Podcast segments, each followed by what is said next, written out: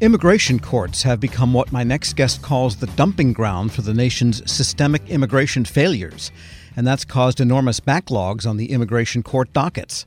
For more, we turn to Senior Research Associate at the University of Notre Dame, Don Kerwin. Mr. Kerwin, good to have you with us. Thank you. It's nice to be with you. Well, let's begin with the current situation in the immigration courts. Backlogs growing, getting longer. What is going on there? Yeah, the backlogs have reached untenable numbers. They're approaching 2 million with no end in sight.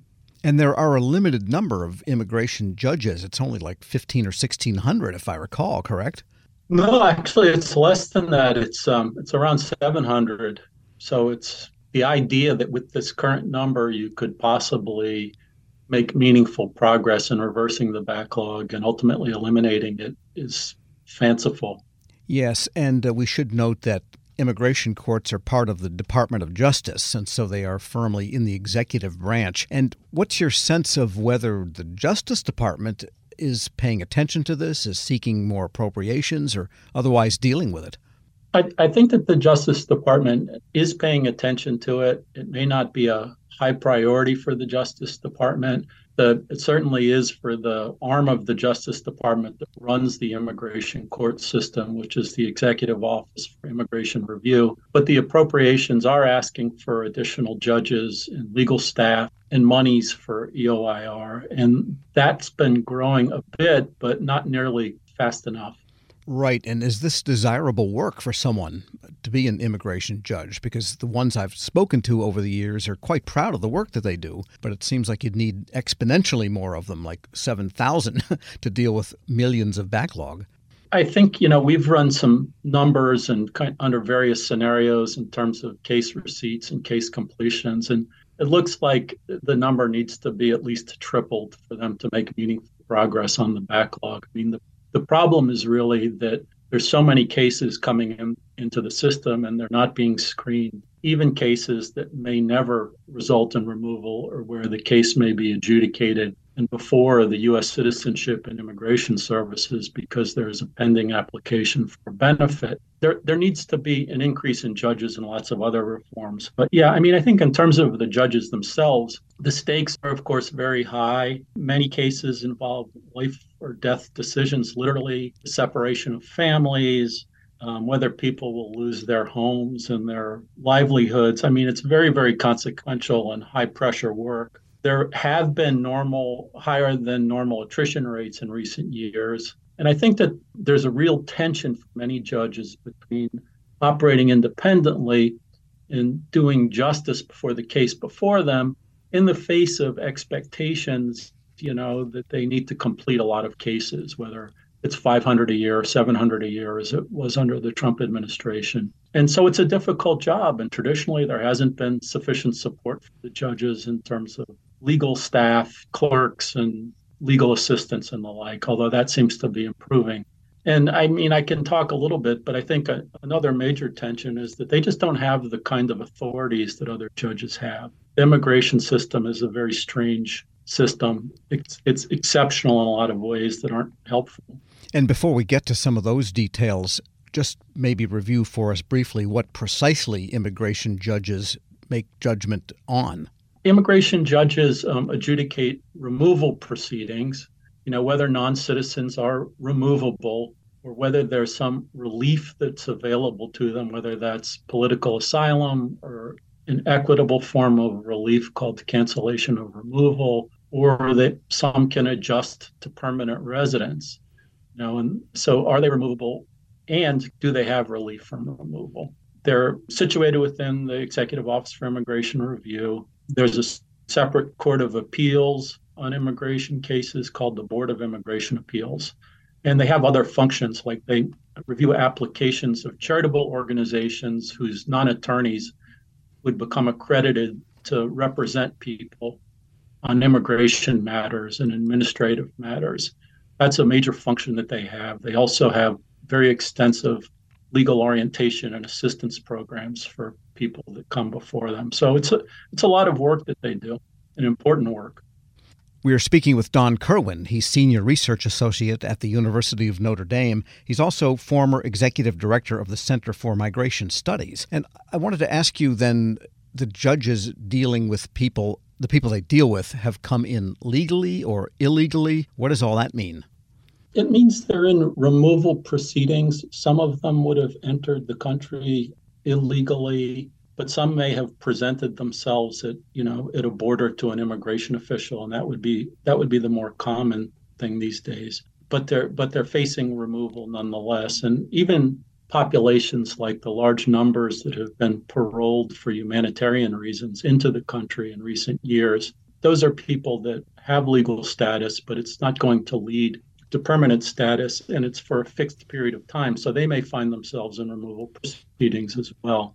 And as a practical matter, if someone is ordered to be removed and that has to be decided by a judge, and the judge has a endless backlog, that means that person could be resident in the United States in some status or another for years, correct?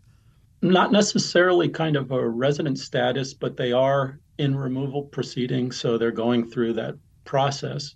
Some of them may have some status, others, but most of them may, you know, will not have that, other than that they're seeking, say, political asylum or or seeking some kind of a relief in the context of removal proceedings. But physically, they're in the country.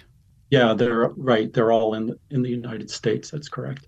And what can they do then? Employers aren't allowed to hire them, correct? And so, is that part of the, what you're calling this broken immigration system that's dumping onto the courts? I mean, if you're undocumented, right, you're not able to work legally. So I think the broken immigration system is more the fact that who we see in the backlog are people that are the result of other problems in the immigration system. For example, there's a 4 million people that have been approved for visas tentatively. In other words, they might have the relationship to a U.S. citizen or a lawful permanent resident that would qualify them tentatively for a visa. So that relationship exists and yet they're stuck in these multi-year backlogs and depending on the category that they're in these back and the country that they're from the backlogs can run you know 20 years so you see some of those people in fact fairly significant numbers of them in the court backlogs as well if you fix the visa backlog you would help to fix and contribute to fixing the court backlog and there's a, a number of situations like that yeah, so Justice Department can do what it can do to get more judges and staff and so forth. It sounds like upstream you need Homeland Security perhaps to do something differently, but ultimately it sounds like you need Congress to do something differently. Let's start with DHS. Yeah, I mean, I think that the judges have no say. EOIR has no say in who comes into their system. EOIR's budget, I think last year was $760 million. And you compare that to the appropriated monies for the two enforcement agencies at DHS, which is about $26 billion. So you have a system that's enormous, an, an, an enforcement system that's feeding these cases into a very small adjudication system. And there's a real disconnect there. So that's another one of the systemic problems. And I think, you know, the large systemic problem too is the politicization of immigration and the fact that we really haven't had meaningful immigration reform for decades now. And as a result of that, those problems are seen in the immigration courts as well. Long term, undocumented people that have strong equitable ties in the United States but haven't been legalized, that population is almost almost a permanent population at this point, given that we haven't had a general legalization bill since 1986. So there's all these problems that generally the immigration courts are blamed for this situation. And that's extraordinarily unfair because really what it is is dumping ground is a, is a rough way to say it, but it's an accurate way to say it the court backlog is a function of all of these systemic problems and structural problems that haven't been fixed for decades in the U.S. immigration system. And just briefly, a fixed immigration system would do what then, do you feel? The components of it would be to rethink the legal immigration system, which is the most important part of it. It's not aligned with labor needs. It's not. It's not aligned with the needs of the country at this point.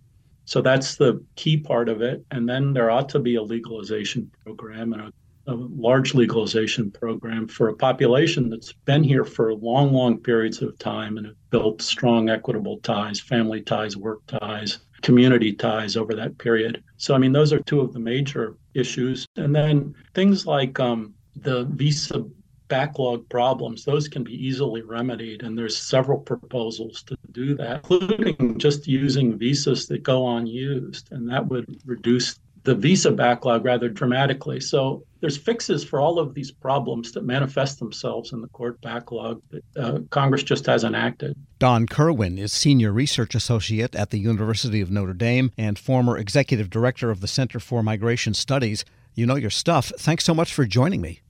Thank you. I've enjoyed it. And we'll post this interview along with a link to his analysis at federalnewsnetwork.com slash Federal Drive. Subscribe to the Federal Drive wherever you get your podcasts.